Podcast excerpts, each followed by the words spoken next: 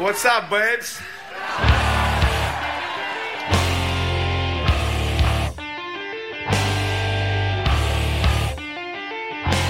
And as the puck drops, the words that DC fans have been waiting to hear since 1974, the Washington Capitals are the 2018 Stanley Cup champions. It's not a dream. It's not a desert mirage. It's Lord Stanley, and he is coming to Washington.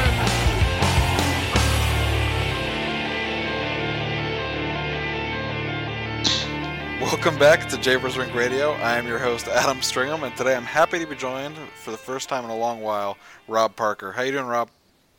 Great, Adam. Good to be back. Um, glad we're talking under better circumstances. Yeah, yeah. I mean, it, it, we're talking under you know the great, great blanket of uh, or rose-colored glasses of the Capitals Stanley Cup victory, and um, we're to, we're recording this, I guess, on a Monday, so we're coming right off of the weekend where the Capitals had the draft and were able to re-sign John Carlson. So we have some nice, interesting things to talk about. Yeah, all good news. I know you've been trying to, to rain on the draft parade, but um, I'm, I'm surprised. And bringing back Carlson sets him up pretty nicely compared to you know most of the teams that are trying to defend the cup you know, it looks like all their major pieces are signed up for not just one, but probably two years once we see whatever happens with Wilson. So things are looking up. Yeah, uh, let's start with Carlson just because I think we're going to have uh, the more interesting conversation might revolve around the debate. Um, I'm pretty happy with the Carlson deal. Um, I didn't want the Capitals to go over eight million a year, and they didn't have to. Um, so you know, I think he would have gotten more than that in the open market. And while I think that that's a lot of money, especially for a guy who's probably not your best all-around defenseman, um, I think it's nice to have a guy locked up that's uh, able to produce points, and that that's really more and more important in today's NHL, uh, even for a guy on the back end.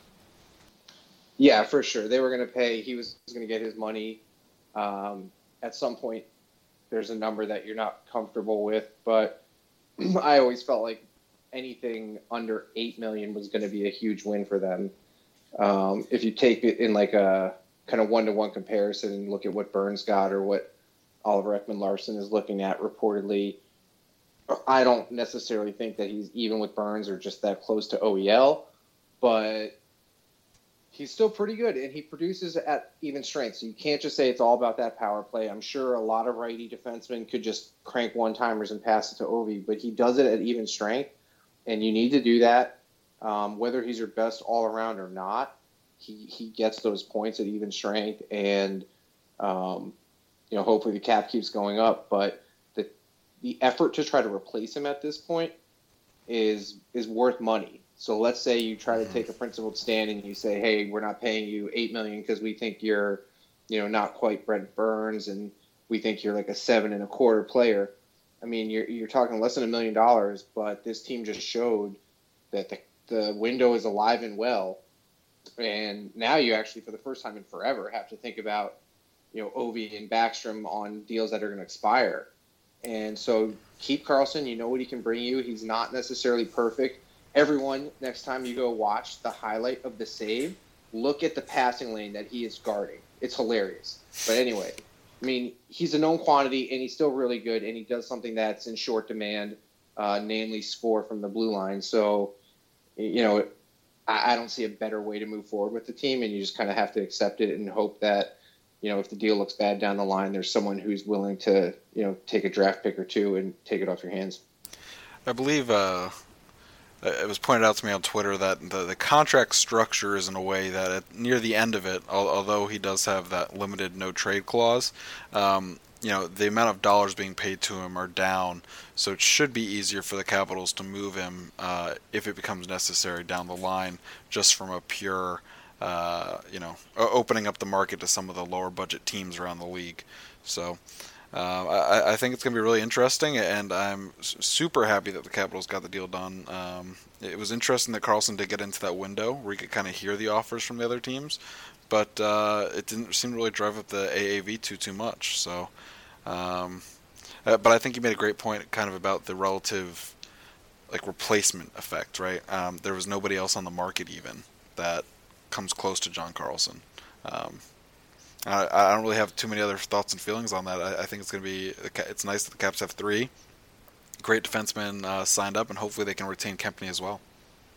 Yeah, uh, I'm I'm with you. I mean, I'm positive already. Someone has already had the thought once you said, you know, there's no great replacements. You know, Erik Karlsson, but now you're talking about a, a package going out, and then you're exactly. going to sign him. And um, look, he's great, but John Carlson at eight million, whether or not you think he's your best all around, and I'm fine with them continuing to feed Matt Niskanen in the really tough minutes and letting him do a lot of that heavy lifting. The thing that's really nice is both of them are locked up for a little bit. Orlov's locked up for a little bit. So no no matter who they play on that power play, they're getting free points, and and the Caps don't have to worry about paying for those for a little bit at least. Now, I do want to ask you. This is obviously it, it, does not matter at all, and it's not the kind of thing that we, a coach or anyone else, would have to do practically. But do you prefer the Kuznetsov contract that was signed last summer or Carlson's contract from this summer?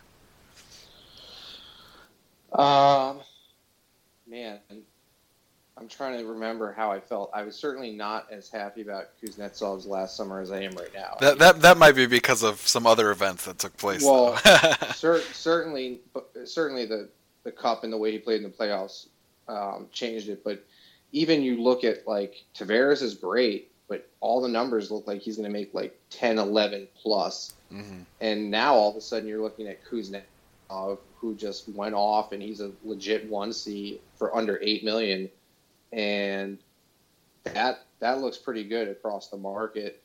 Um, he didn't, you know, he didn't quite have the the same open negotiation leverage that Carlson had, but you know, at the time I thought he he pushed a little bit of a hard bargain and that he maybe wasn't necessarily um, experienced enough with the resume to demand that. But now his contract looks great. Carlson's, I knew was going to be high, so I don't know. I, to some degree, I kind of was bracing myself for anything between eight and eight and a half to be okay. But, um, you know, he he just happened to be in the right spot in the right market, and you know, so I think he probably got a little bit of the more fortunate contract. Yeah, I think I think um, the Kuznetsov contract looks so much better today than it did when it was signed. You know, at the time, I remember feeling like Kuznetsov, like all the power to him, but he really did hold that KHL threat over the Capitals' uh, head, and it, it's just been it's been perfect. Uh, it's been great for both him and the team, and um, you know, he, he's still he's still pretty young. Uh, he was 25 when he signed the deal, so uh, great stuff. Especially considering I kind of forgot about this one because Kuznetsov signed his deal. Um, Leon Draisaitl signed his shortly thereafter for uh, 700,000 more per year than Kuznetsov, and Draisaitl had more RFA years on that contract, if I recall correctly. So. Uh, yeah, well, I guess Draisaitl was coming off of his good playoffs, yeah. and Kuznetsov saved his for the new contract. So worked again, out pretty well. Good timing. All right, let's move on to talk about the thing uh, that that I'm sure we're gonna have some nice heated discussion about. Um, the Capitals had, in my mind, a um, a, semi like a mediocre draft. Uh, their best move of of the two days was without a doubt the, the Philipp Grubauer trade, um, which a- allowed them to re-sign uh, John Carlson, the thing that we kind of started talking about off the bat, and. Um, you know, all in all, uh, you know, I look at what Corey Pronman said, uh, the writer for the Athletic. Uh, you know, a guy who does a lot of a lot of prospect scouting. The Capitals played it pretty safe, which in my mind has kind of been a trend for their last you know three drafts or so. Um, I don't know, Rob. What, what was your kind of overall thoughts about the draft? Well, the word "safe" came up a, a lot from from people um, that obviously watch more and know more about it. So, yeah, it, it sounds like that's the way they went. I would say last year's draft was a bit of a, a black hole. They didn't really yeah. no have picks. picks. so so safe or not is harder to say. Um, 2016, you know, maybe maybe it's a little bit safe. I, I think I do see your point. In general, talent is the hardest thing to pay for, and mm-hmm. when you look at the contract setup with this team, especially when they got you know Orpik off, and they knew they were going to have Carlson locked up for a while. they are in a position where they could have seriously swung for the fences and like who cares because most of their top six is going to be locked up or RFA for the foreseeable future. Uh, I may be assuming a little bit more, you know, that Ovechkin and Backstrom aren't going to just like bounce as soon as they they come up, but I I, you know, I feel like they're going to find a way to make, make that happen. So you've got this this lineup that's already pretty good regardless, and you can just swing for the the highest leverage players, so to speak. But at the same time, most of these guys are never going to see the NHL, especially after the first round. So for me, get a player in the first round. That's when you really need to get you know your higher leverage players. But you guys talk about you know upside and all that. After the first round, the upside is just making the NHL. That's how I feel about it. So the use of the term safe in context of long shots is just something that I kind of don't really understand. What's what's a safe pick that is like 10% likely to make the NHL? None of them are safe. So it's sort of just which guy do you think has the best chance of even producing or helping you out? Um, and if you think that it's a bunch of good skaters with good bloodlines or work ethic or whatever, then that's sort of in their MO. But they just won the cup, and not to just appeal to authority and say, you know, in the glow of the cup, you get to do whatever you want. They they won the cup based on their use of draft picks. Well, what, which they, of those draft picks were safe? The guys that helped them win win the cup. Which of those guys? The only guy that I can think of that at all would fall into that category would be Tom Wilson.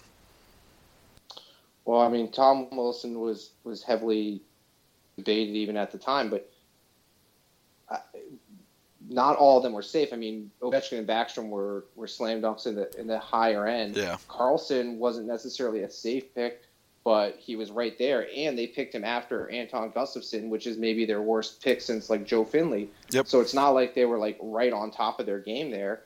Um, they just had a lot of picks, and they got some really good players in the first round. And then Chandler Stephenson's not safe, but he's not like a risk. He's a third round pick that n- you never expect anything to come from.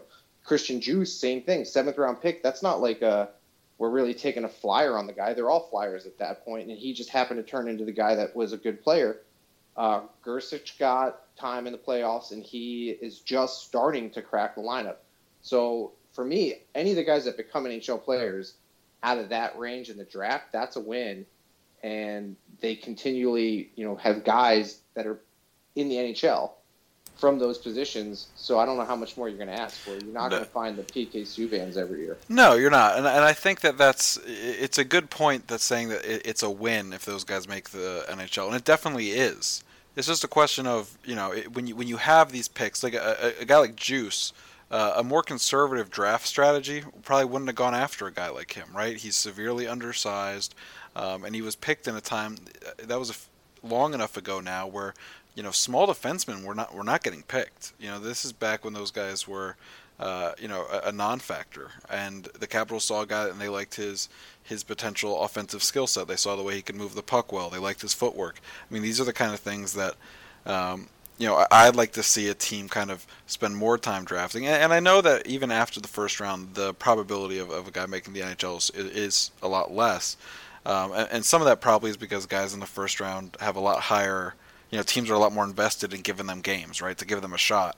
But um, you know the Caps got Orlov in the second round, right? I mean these are these are guys that uh, I like. To, I like to kind of think of a you know the first round is is obviously a significantly greater chance than anything else. Second round and and third round though, I, I still like to think of those rounds as you know they're not throwaway picks. They, these are picks that still kind of matter. Um, and we've seen teams hit some nice gems there. I mean, even you know maybe it wasn't not this draft, or, maybe not the year before that, but one before that, Alex DeBrincat. He he slid far, and he's been great. He was great for Chicago last year. That was another, you know, that that was no one was willing to draft him because of his size, and uh, which is crazy because it wasn't that long ago, and that he was great in Chicago. And that's the kind of stuff that that I when I talk about a team kind of going for that high upside player, I'm talking about taking a risk on a guy that might be outside the mold but has shown an ability to produce points or something like that. Um, you know, you can easily fill in with plugs, right? You can find third and fourth liners. Uh, the Capitals have shown, you know, I, I guess I'm kind of using the defer to authority argument here, but they they've done that incredibly well the last few years, right? I mean, they got DSP, they got Connolly, they've got all of these guys just um, you know, on, on tryouts. I mean, these are big deal. These are guys that, that, that paid dividends down the stretch and allowed them to also use their guys that, that really were more skilled. You know, your Burakovsky, Vrana, uh, Juice, and, and, all all sorts of players like that. So um, I, I kind of see what you're saying, but I, I think as a team, you you got to swing for the fences on every draft pick because uh, you can find the other guys and you can find them for cheap. Well, yeah, of course you can. and if they were really swinging for the fences on Juice, he wouldn't have been the seventh round pick, right? If they had known what he was, they wouldn't have picked the four guys before him. Well, well that, that's kind of opportunity cost, though, too, right? I mean, we don't know what they were saying in the room. Like, we don't know how much they liked him, but no, no, right? I know, I know. So, so you, you saying that he's an example of like a swing for the fences? He's a small guy who has talent type of mold. I mean, they weren't that high on him, and he just happened to turn out and, and he was the one who had the winning lotto ticket.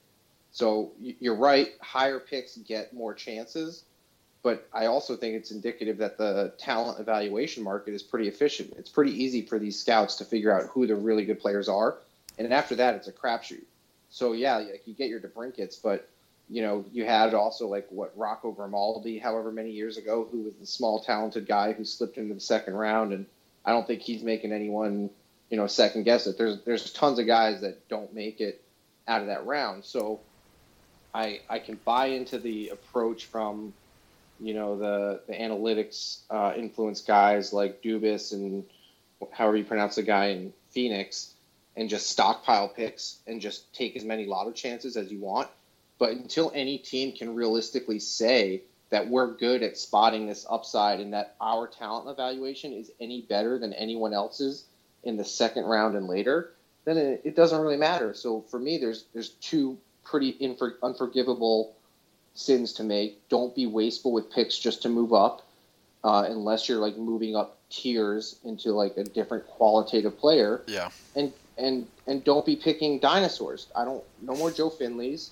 And don't like. I really didn't like the Vanecek trade the other year. Yep. Not because it was a goalie, even though anyone who pays attention knows that I don't have a ton of value and 18 year old goalies, but they gave up another pick just to move up a little bit. And regardless of whether they took a goalie or someone else, like I just don't think, even after giving them praise through building through the draft, I don't think that their track record says we're just spotting our guy in the second round so that it makes sense for us to burn picks to move up. No, the Capitals. Right? M- most of their successes have been right in in the first round, right? Um, I, I think those were kind of I, I unfortunately my, my Washington Post kind of how the team was built article is on my, my cubicle wall, but it, it has you know all, all, the it's all these first round picks, and that's how the Capitals did it. They they hit on first round picks at a rate significantly above the NHL average. Um, you know, and part of that was they had a lot of first round picks between like 2004 and what was it like 2012 probably kind of in that range, and then they started kind of trading them away more, right? They traded away. I think 2010 was the Troy Brouwer trade away year. Right, uh, but they used that first for Troy Brouwer. Yeah, that worked out well. No, no, that was great value. I mean, that that first round pick still has given to the team. It has. It has. It has a lot.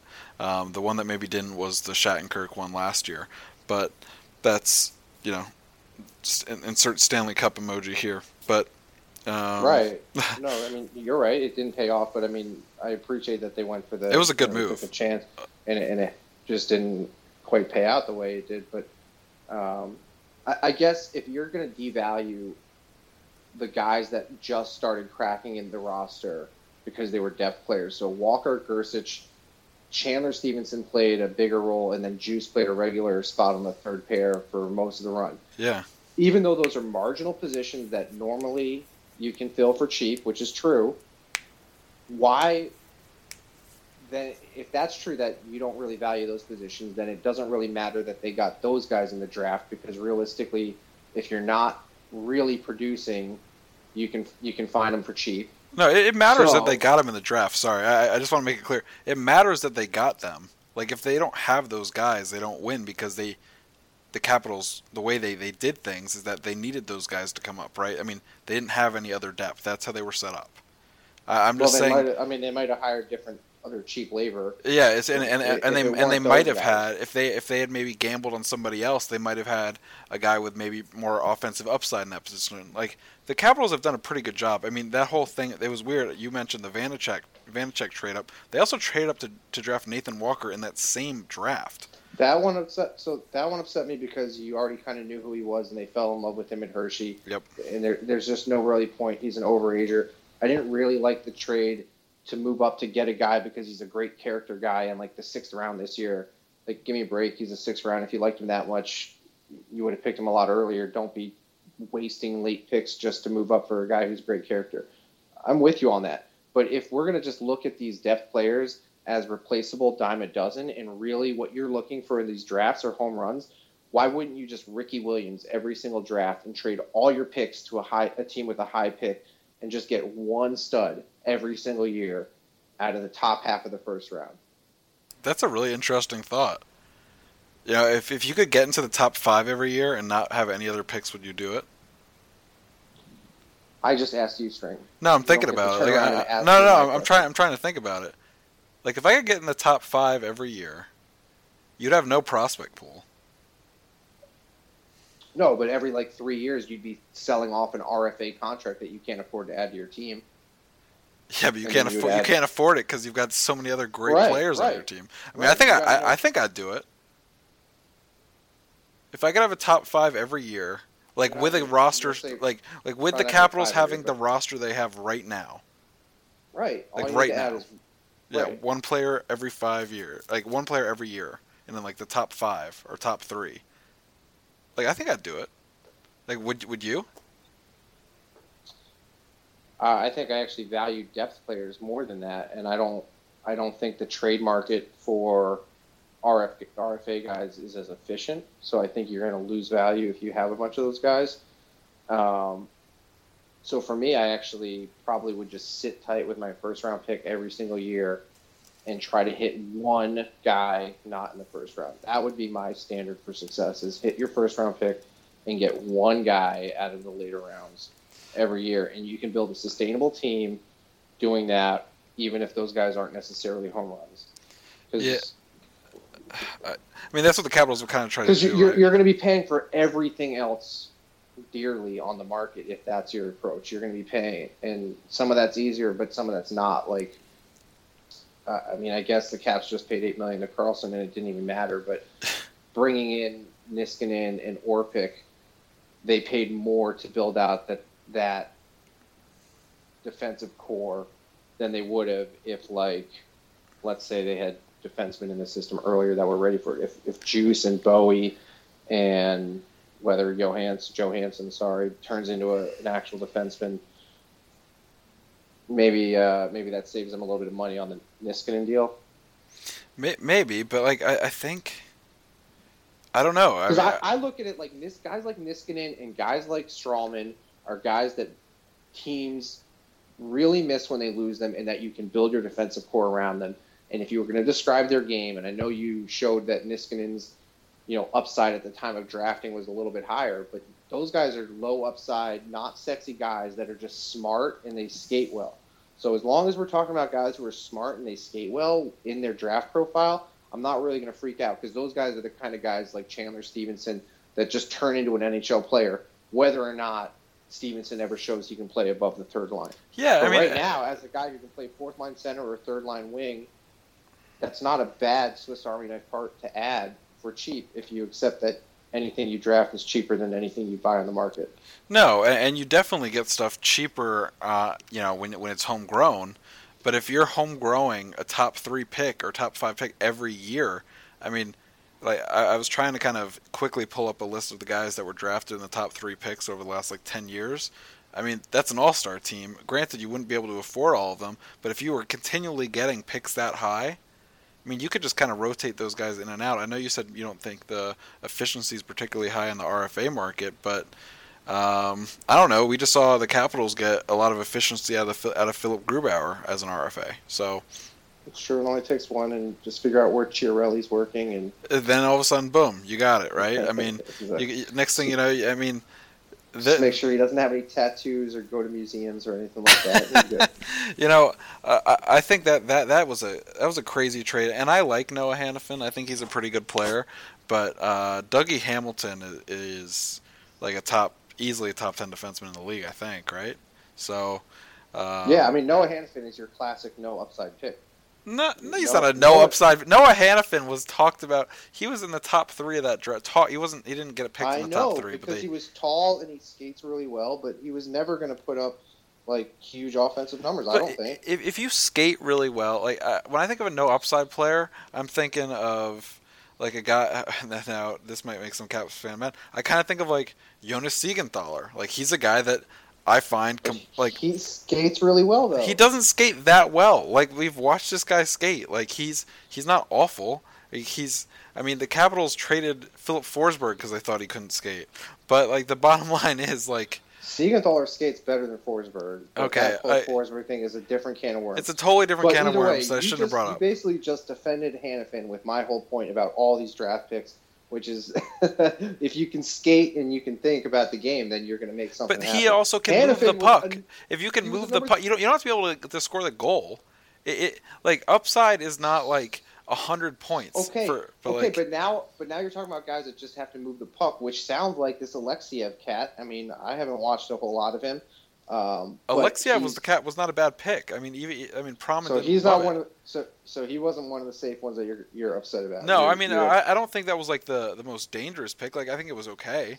Like I, and and granted, as you and I have talked about before multiple times relative to the draft, neither of us are the most well versed, like draft prospect guys. We base our opinions upon like the the opinions of guys who've spent their you know all year watching this stuff and writing about it, right? I mean, that's where I come from. I think that's where you come from as well. Yeah, of course. Um, and, and, and like you know, Alexeyev, the Capitals definitely picked him earlier than almost anybody had him ranked, but you know that that it, the stuff I, I read about him is, is generally positive. He he kind of sounds like the guy that you're describing when you talk about Niskanen.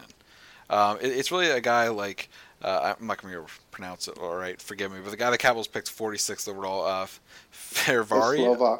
Yeah, yeah. yeah. I mean, he's just like he he like I read his stuff, and he, he kind of reminds me. Uh, I don't know a, a, little bit about like Siegenthaler, and, and granted, uh, Corey Pronman does say he can skate. He skates all right, um, but he, he just he's just he's not he's not a sexy pick. He's not a guy that you're going to go and you know. The Capitals got Nate Schmidt out of college, right, as a free agent, and you'd like to see like a second round pick have someone who's got at least that kind of potential to move and yeah, create but why space. was Nate Schmidt a second? Like, why was Nate Schmidt an unrestricted free agent out of college? He already went through his drafts and didn't get picked. He was a 22 or 23 year old. People miss stuff. Or, people miss stuff. Well, right, and people develop late. Uh, yeah, mean, Nate yeah. Schmidt. Nate Schmidt was definitely at 18, not the guy he was when he graduated from college, which is fine and that's part of the reason that you have a multi-pronged approach to building a team. Yeah. Which I think, the you know, the biggest thing Brian MacLellan is fixed is the non-drafting stuff. I mean, that's where they hurt. Mahoney is still in charge of their drafting. They've always been good at drafting, so that's also partly why I'm not, you know, sounding any alarms around the change in approach under no. MacLellan. It looks like he's just keeping the same crew together. Um, but again, these these are guys Siegenthaler and however you say this new kid's name. they're they're teenagers playing in a man's league, like literally playing against men. And if you can skate well enough and you can handle your own, and especially this kid, and I don't again, I'm not all for the you know red meat, big crease clearing defenseman type of way of thinking about defense. But if he's able to skate, and one of the things that they say about him is he's going to get in your face and he's going to pressure you and he's going to get physical. As a kid playing against adults, that potentially projects to a guy who can just play that skating role, get in your face, take away your time and space, which is a way that you need to succeed against modern NHL players. Ozark, he's not going to make it. But again, if one of like him or Siegenthaler or whoever else, like over three or four years, if one of them make it out of that second round, then your your projections and your talent pool become sustainable, and you've got a team that you can continue to stock with either you know when injuries hit or when you lose people to free agency. I think you got to hit a bit more often than that, right? I mean, well, that's just the one round, right?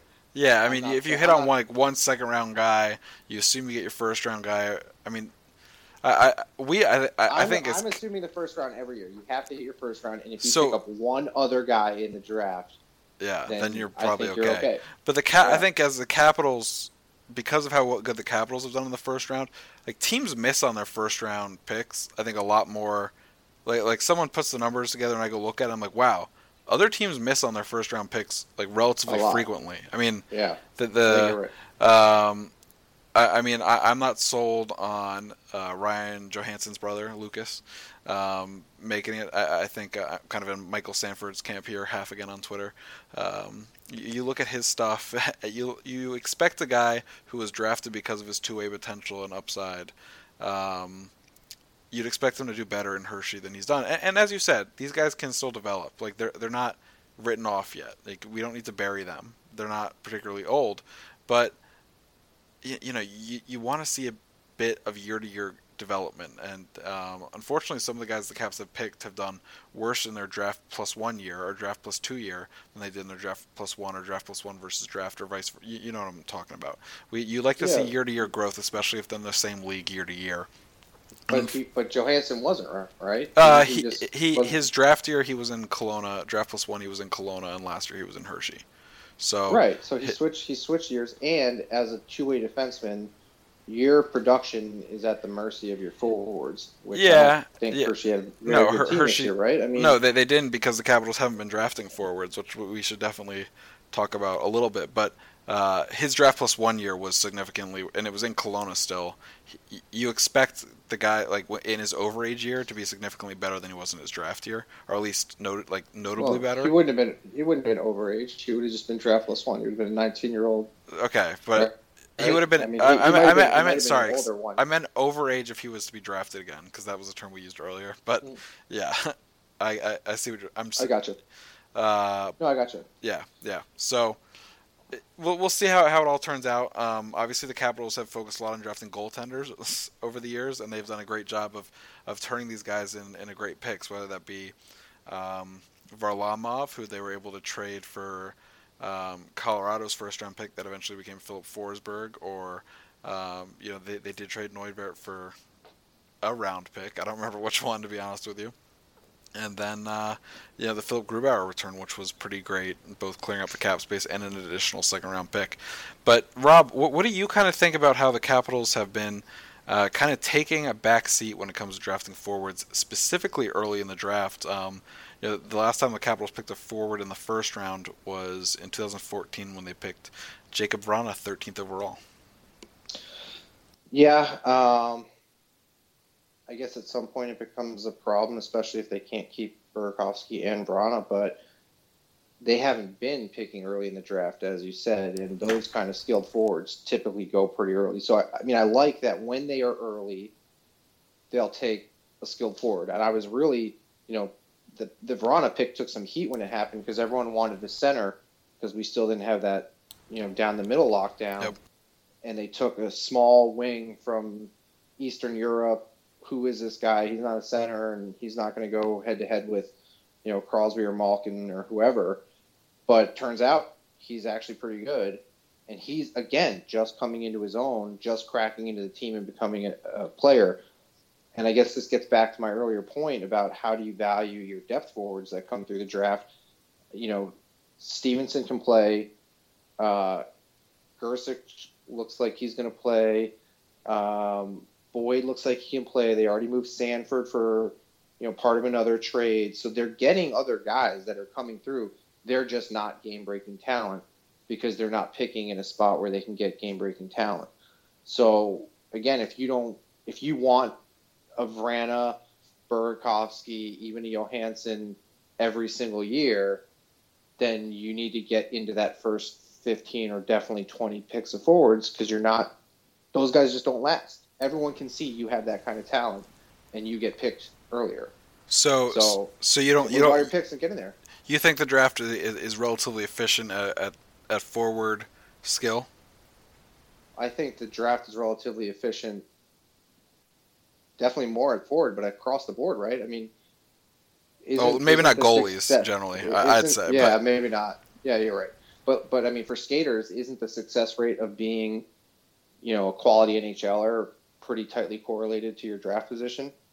And yeah, that no, it, it, it's that, that, that definitely is an argument for them being relatively efficient, and and I think it is. Um, I'm not gonna lie to you. I, I, I, think drafting forwards should be one of the easiest things in the world, and uh, the like scouts overthink themselves. I mean, if a guy's got 150 points playing in a good league in a year, he's probably a pretty good player, right? I mean, it's uh, that's the kind of stuff that uh, you know some of those articles people wrote like last year or two years ago where they they went and basically redid three drafts just picking the, the the player with the most points in every slot, and you pretty much end up with with a very efficient draft. You end up with um, the best players getting picked early on rather than sliding. Um, so I, I think that forward drafting shouldn't be that complicated, but sometimes it is. I mean, there are sometimes guys available later in drafts that that were really uh, high end talents. I mean, the DeBrincat again is a guy that's easy to, to single out, but he had other things going against him, as you said, like his size. So um, I think the the draft is pretty interesting because I think the NHL still does have some efficiencies. It, it's not it's not a perfect science. No, it's definitely not. And what's weird is that you have different teams trying to exploit different inefficiencies. So you don't even need everyone to be on the same scent to start to equalize it. So a few teams are going to be, you know, on the, you know, small skilled forwards. I, I like to think that Jonathan Marchessault just put everyone on notice that they should just stop being dumb about that sort of stuff. But, you know, maybe not. I know like the Penguins and a few other teams love to take overage the former way we used it, overage, so 19 mm-hmm. or older in the draft, and they take guys that are a little bit more developed. There's a couple teams I know that like to focus on guys like in the USHL that look like they're in kind of quote unquote late bloomer leagues.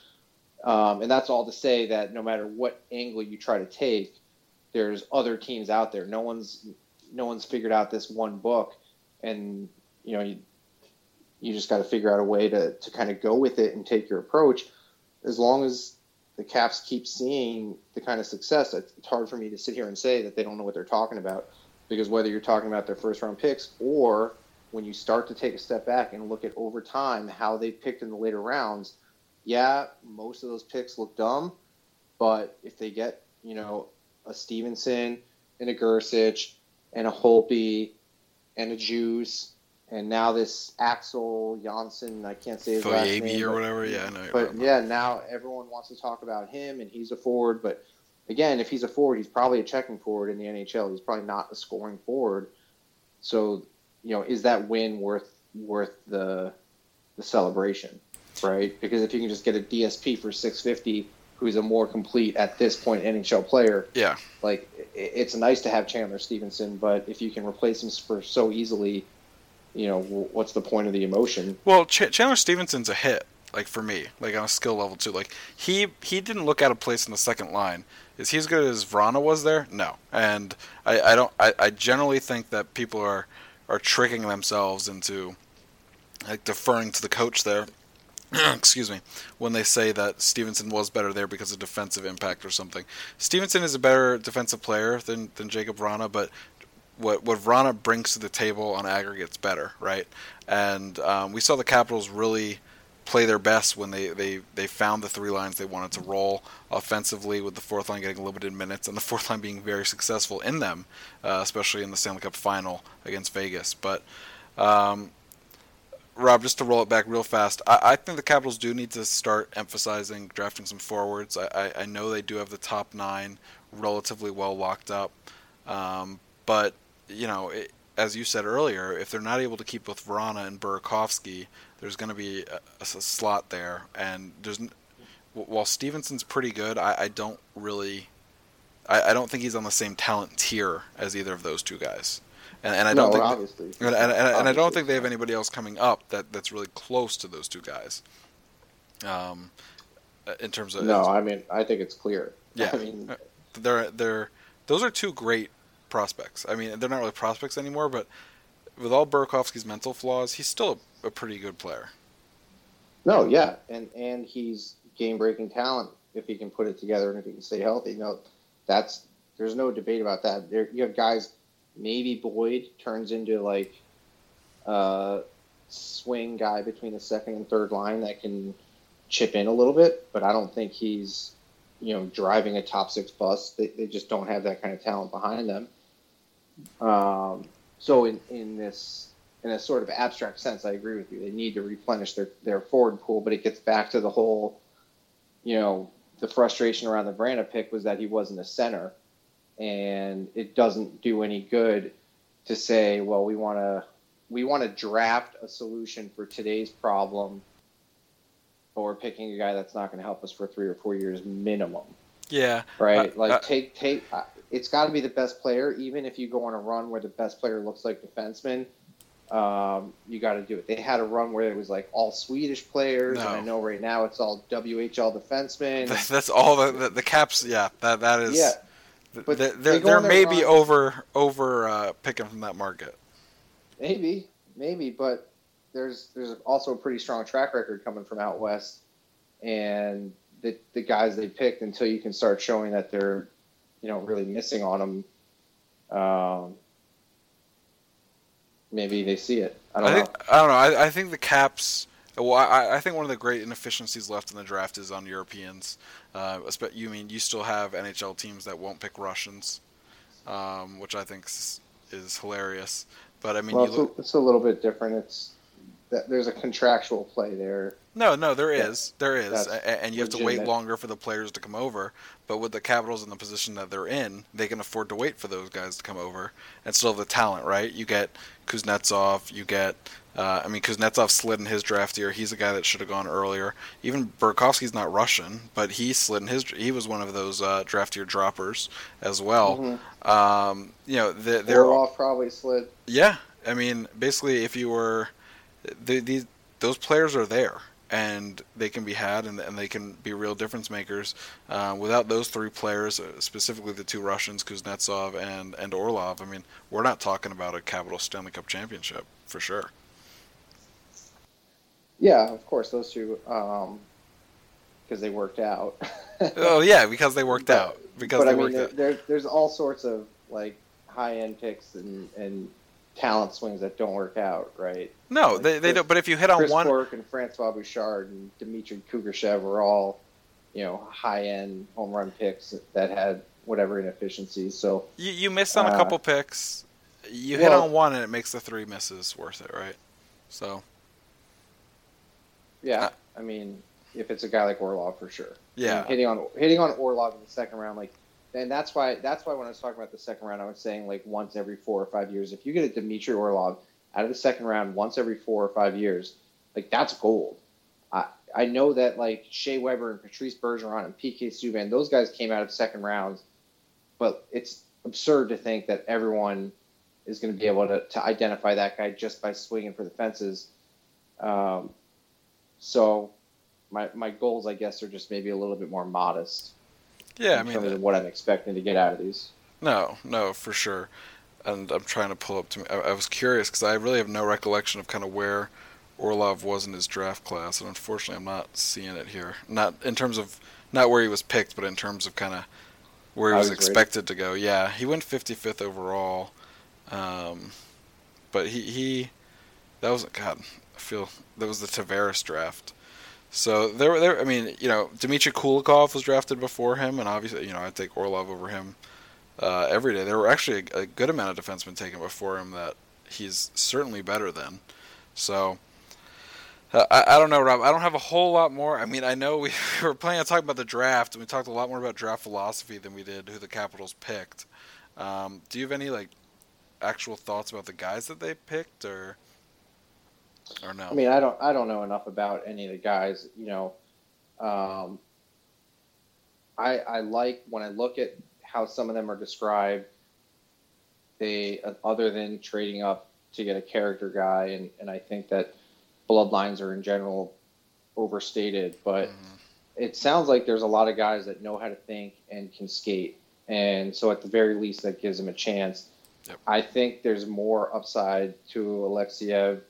Just again, I look for other sorts of indicators. Teenagers playing in men's leagues. You've got a Russian kid playing all the way around the world, and you know, he had his family circumstances, um, and he's already got. He hasn't even filled out his body, and he can already move. I mean, you you don't have to watch. Like watching highlights and seeing the guy make a couple dangles is dangerous because I'm sure, you know, you read Pronman's description of him and it's like he's not high end talent, he's not flashy. And then you watch a couple flashy highlights and you're like, oh, maybe he is. But you know, when you watch those highlights, what you can definitely see is that he can skate well, that he moves pretty well, and if you have good passing and um, obviously he's already playing the North American game and he's dealing with the adversity that he's dealt with. That makes me feel like he could be one of those guys who's a Matt Niskanen or an Anton Stralman or any number of those more quiet defensemen that don't crank out points, but you know solidify your top four. That's you know what makes me optimistic about him. And then kind of to to beat that dead horse, if literally any one of the other guys that came after him pan out, then I would consider it a win. And I, I, I love I love picking goalies in the fourth round. That would be my strategy. Goalie in the fourth round. it works it works out pretty well for the Capitals, right? Yeah. Um, yeah, we'll definitely see how it comes. I'm really curious to see how Ilya Samsonov does in the uh, American Hockey League this year, because it, it's really uh, besides Vrana, we haven't seen a high Capitals draft pick make an impact uh, in a few years now, right? I mean, you you had Burakovsky, who was picked the year before Vrana, uh, Vrana, and then I mean, I, I guess I guess Bowey maybe, but I don't really know well, if he. He's second, right? He was the second, but I mean, I, I still consider the second round like I know it's not like high high, but Mm-hmm. um, yeah, if you're picked in the first two rounds, I feel like there there are some expectations placed upon you.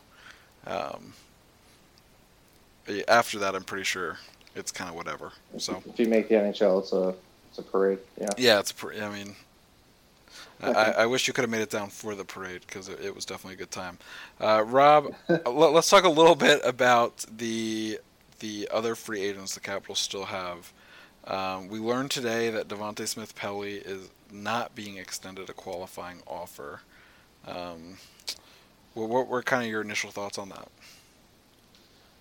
Uh, tough for him, but I'm glad that they seem to have kind of moved on from some of the nostalgia around fourth line players that has been part of their approach in the past. Uh, you know, he he had a great run and awesome for him, but I don't think you know anyone expects him to be that kind of player. I, I thought that they would just try to do it just to keep some veteran presence on that fourth line, but I would love to see them go with a young line. And now that the way you know the Orpik trade and the Carlson contract have shaken out, it looks like there should be at least a decent chance that they can keep Jay Beagle in the mix. At which point, you know, put Beagle with a couple kids and and leave Smith Pelly out of there, but they can still talk to him. But I mean, he's not indispensable by any means. I mean, but what what makes Jay Beagle any more?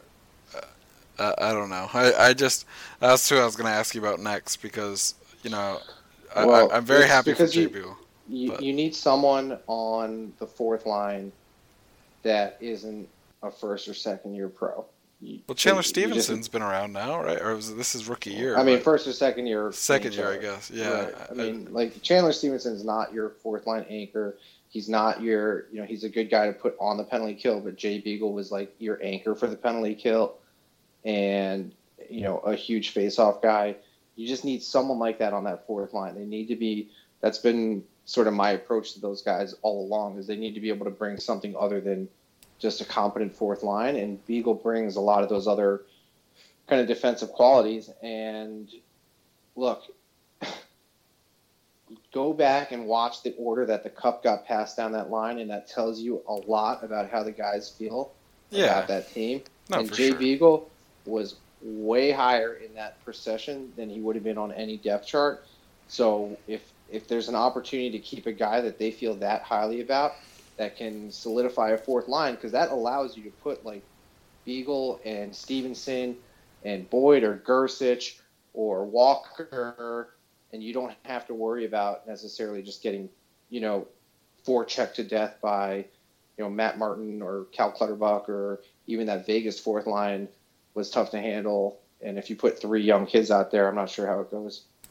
Yeah, I, I don't know. Um, I'm not saying you need to keep him, but yeah, I, I, just he's more valuable than DSP, and I thought he was No. gone when I looked at the the way the season folded at the end. No, for sure, and, and you know, my, my one one thing just is about the passing of the cup stuff.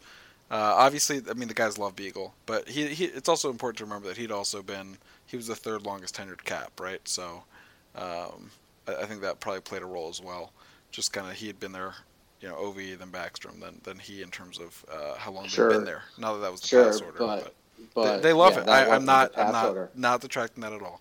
I'm simply saying that uh, I think that probably plays a role in kind of um, how much the victory meant for him. And and I know Beagle has kind of made it clear he wants to stay with the team and that he knew he wouldn't be top priority. But uh, you know, if they keep if his AAV is really low, it'd be great to have him back. Uh, I, I know they're he's not a Capitals free agent. But do you think Brooks Orpik's going to be wearing a Capitals sweater when the season starts? I mean, it feels like it. It does kind of, doesn't it? and again, if they want to give him like a million and a half to come play on the third line, hopefully they sit him enough that the kids still get ice. Uh, that I'm fine with it. I, honestly, I've been spent his literally his entire contract shitting on the idea that his leadership was worth anything, and then the dude gets third in the cup procession, and Jacob Brown is wearing his jersey out in the club. I mean, if you don't think these guys love him, and if you don't think he was important after watching how that whole you know celebration unfolded, then I, I you probably have not been on a team sport. Not to play that card, but I mean, you've never been in a, a situation where leadership has been recognized publicly, because that was them telling everyone how important he is. And if you can keep him for cheap, his on ice contribution is obviously very, very limited and they also obviously are able to overcome it in the right you know arrangement. So basically, if you you take like four million Brooks Orpik dollars and shuffle them over to John Carlson and keep both of them happy, uh, again, I wouldn't be opposed to that. And it's it's baffling to me that you would have ever heard me say that like Jay Beagle and Brooks Orpik could ever be re-signed under any circumstances. Well, I think the Capitals have an opening behind their bench for a defensive coach, and I think that might be a great place for Brooks Orpik Sure. to slot in. Uh, sure, or know- strength and conditioning. uh, well, Mark Nemish does a pretty good job there, but I think it's more of a. Uh, I know, I know. I think, I think it's more of a thing in basketball where, where players like directly go. Uh, you know, they kind of retire and immediately are back in, like literally ne- the next year. But, um, you know, Brooks Orpik might still want to play, but I would, I would love for the team to get the off-ice benefits of Brooks Orpik without having him on the ice. I mean, you the Capitals have been drafting these left-handed defensemen as we were talking about earlier, year after year after year. You got to get one of those guys a chance in the lineup. um, whether that's Siegenthaler or Johansen or, or somebody. I mean, give give him a shot at NHL game time this year. Um, Yeah, and I would much I'd much rather um, have young guys even even acknowledging how tough it would be to have you know Juice anchoring the third pair as the veteran. Um, I'd rather have a guy like Chorney or you know Jerabek or whatever keep one of them as sort of the veteran seventh, but um, it sounds like MacLellan's already thought about it just based on the way he answered the questions, or at least how I read it. Yeah. so I would I would absolutely not be surprised to see them try to bring as much of the band back as they could. I'm really interested to see if the league tries to go after them. Uh, for for Why? some, you know, it's not illegal. MacLellan said it's totally legal, but it was like if they'd had conversations with Orpik about it ahead of time. I think Well, if that- they left a paper trail, then they're dummies. Yeah, they but but what they but they might get. I'm just saying they might get dinged. I, I think the you know I, I don't remember what it was. It was a few years ago. Some team did something that was not out. It, it was within the rules, but the league basically was like, no, that's against the spirit of the rule. the Kovalchuk contract. It, I think it was the Col. Yeah, the Kovalchuk contract was completely within the rules, but they didn't they like severely penalize New Jersey for it, even They though took a first round pick. yeah, that's garbage. I mean, I, I thought that was that completely Whatever. unfair. I mean, that's a new that's a New Jersey problem. well, it is yeah, but it's gonna might become a Caps- Capitals problem. The Caps gave up value on the Grubauer return, Yeah, so they could get someone else to take Brooks Orpik. That team chose to buy them out, buy him out instead of keeping yeah, him. they didn't have to. I I, I thought I thought about running He's the on numbers to see how much UFA. There's ha- no like how much salary that would have to be retained by um, Colorado to in, in a trade of Orpik to make it so that they would save money over buying him out. And I, I, I never ran it, so I don't even know if it was possible. But I was trying to figure that one out. But all, all in Whatever. all, yeah, whatever. He's, he's a free agent. What do you want to see with Kempny? Uh, I would love to keep him, but Me too. I don't. It's tough, man. You were just on. You were just on a team that needed defensemen for the cheap, and you were a healthy scratch. Granted, part of that's on them, but for him to come out and play hardball for sort of riding shotgun with John Carlson for a cup victory also doesn't seem right. I mean, I don't. I wouldn't want to give him a ton of term, and I wouldn't want to give him a ton of money without seeing a little bit more than that. So I, I think he thinks that he just kind of proved himself, which fine. I mean, not taking anything away from that. He played great. His camp's position is probably I just got a chance and I just showed you what I can do, and we just want a cup on it, uh, which is pretty solid. Not wrong. yeah. But right, but the Caps are going to say, "Look, man, we just like salvaged you from a team that didn't, you know, think you were anything." And by the way, they've got you know their own pedigree over there. Uh, you got to play with John Carlson, which is a pretty cushy spot, and you did fine. So we'll give you some money in a few years, but you got to prove it. I mean, Yeah. hopefully they keep it. I'm thinking they can hopefully keep it between 2.5 and 3.5. Yeah, that, that's what I was thinking too. Um, I you know his camp might be like, hey, you know, uh, we saw a guy last year or last year on Washington that didn't get a chance that went to Vegas and, and proved himself to be a top pairing defenseman. So m- maybe maybe that will teach you guys something about uh, how how you kind of analyze an asset that isn't getting a ton of ice time. So Yeah, Uh, or they just say our defense is so deep, we let let guys go be number ones. and and that and that's why we, we were that deep. That's why we played both Karl Alzner and Brooks Orpik at the same time in the playoffs. and traded traded for the bad Weber. Exactly. Exactly. Um, Rob, I, I think. I mean, uh, what other free agents are we missing here? I mean, Chiasson. Or- Tom Wilson. Uh, we will talk about Tom Wilson, but I want to talk about the unrestricted guys first. Oh yeah, Chiasson's gone.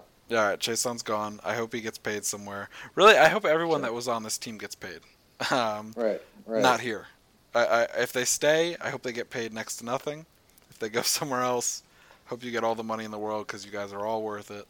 Um, Yeah, and that's also, uh, you know, one of the things I think the team overlooked is trying to load up everyone else's books. So I get it.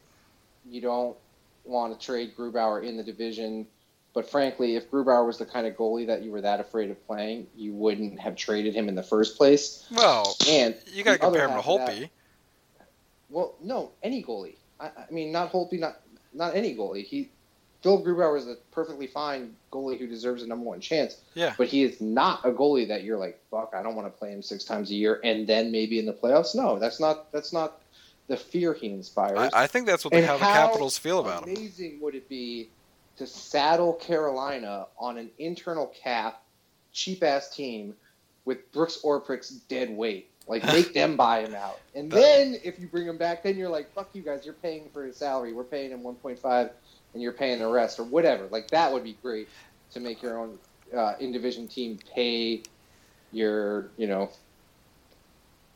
Oh yeah, I mean, assistant coach slash veteran presence, whatever whatever. Ca- Caps were dumb. I, I mean, I, I really think this it, the not trading in your division stuff is dumb. I, I really like. I like Grubauer Well, I wouldn't go that far. Not categorically. Okay, fine. In this instance, I think it's pretty dumb. Um, you know, I, I don't think it's a huge deal. That I feel Grubauer is a, a very good goalie. Carolina is having trouble with goaltending.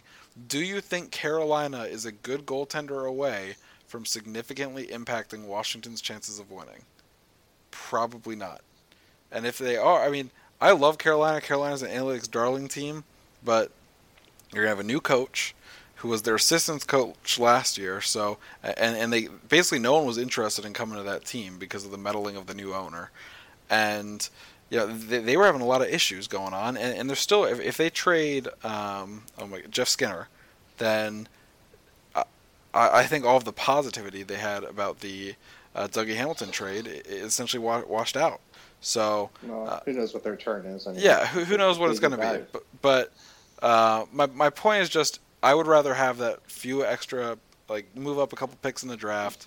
Um, I know there were a few guys there that were still on the board that uh, some people that know more than I do about prospects uh, thought would have been really good for the Caps to pick, and it might have not mattered. I mean, they might have drafted uh, the Slovakian guy regardless, but. Um, I, I, right. I think, but there was there were some home run swings there. Yeah, And- and and and, and, they missed them because they didn't because they were worried about the in division stuff. But I mean, I, I don't. I'm not that torn up about it because I think the margins are pretty slim Yeah. between 42 and 46 or whatever. numerically, they Uh, they're definitely pretty slim. But the question is, but- in this draft, were they pretty but- slim? Well, right. And if Carolina's going to go out and get a goalie, and there's other goalies out there that are at least close to Grubauer, I mean, what what margins are you saving yourself? Right. There's you're sacrificing whatever the margin is between 42 and 46, which is like nothing, and then you're, you know, gaining whatever the margin is between Grubauer and whoever Carolina ends up getting anyway, and like. You know, maybe that maybe that's a win, maybe it's not it kind of depends on who they get and what they give up to get them. But I don't know. I wouldn't have been all that concerned. Like you just let Barry Trotz, your cup-winning coach, go knowingly in division to Yeah. a team that's actually made the playoffs in your lifetime. And and now all of a sudden you're gonna like quake in your boots over your backup goalie going to a team that and a analytics darling and Yeah. underperformed all of their analytics like basically for as long as behind the net has existed. You know what I don't really understand is that the Capitals controlled like they could have just told Trotz like, no, we're not going to let you interview with the Islanders. Like they owned his contract. They could have been dicks. I'm not saying they should have been. Barry Trotz did great things for his team. I would have been happy to have him back as the coach, but you could have been like, hey Barry, we know you don't want to stay for this amount, but can you get a job not in our division? You know, they they could have done something like that and uh, they chose not to, which I think is kind of interesting. So Well, I mean, there weren't that many teams that were looking, and no, they, they, weren't. They but didn't want supposedly to, there, didn't want to block them. supposedly there were teams out west that were thinking about firing their head coaches to get Barry Trotz. So Maybe maybe try to swing it, but Barry Trotz versus Matthew Barzal is going to be a pretty fun one to watch, especially if they lose to what are you saying? It's gonna be great when he benches Barzal for uh, having a soul-crushing boner in his second game. Right. the- yeah, Right. yeah. I hope He, enjoy. he didn't. Right. He he lost inside leverage, 165 feet from the net, and didn't get the back check. He, so- he's he's benched for game two of the first round playoff series. They're not making the playoffs. Uh, uh, it was a Jakub Vrana reference.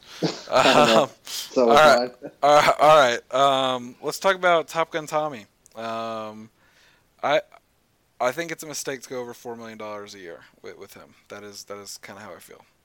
Yeah, it's just too much of a projection on his improvement to, to go long enough for him to deserve four plus. He's still restricted. He still hasn't shown that he's going to drive offense and, and really just kind of came into his own as a passenger on a, a pretty loaded line. So, yeah, he's got value and he's, you know, a very, or sorry, JP, he's a very unique player. Um, there's not a lot of guys that can do anything like what he does.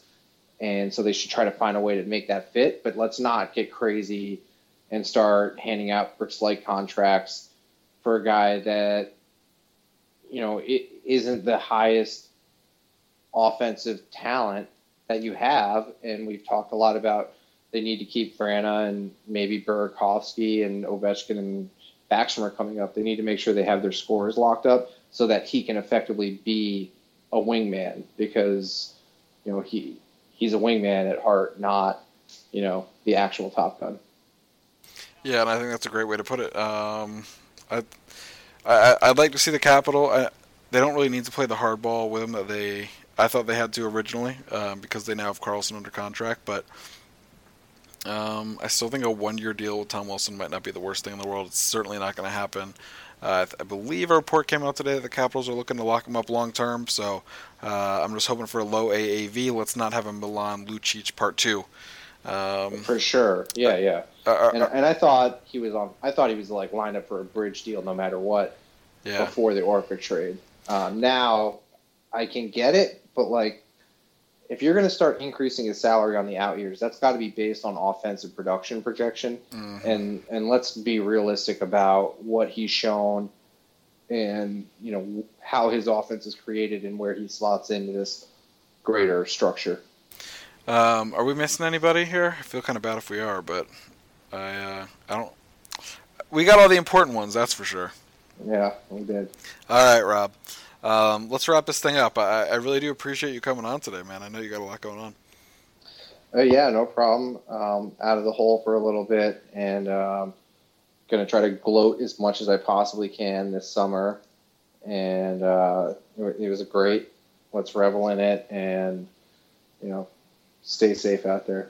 All right, Rob. Where should everyone follow you on Twitter? Uh, same place as always. Usually uh, giving you shit in your mentions. All right, find Rob on there. So to find Rob, you got to go through me at Stringham A on Twitter. You can also follow the podcast at Japers Rink Radio.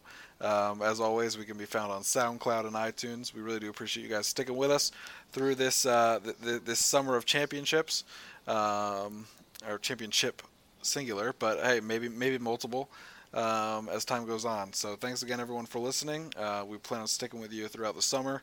Uh, we're not sure when our next episode will be, but we're definitely getting close to some rink wraps, so uh, look for those in the near future.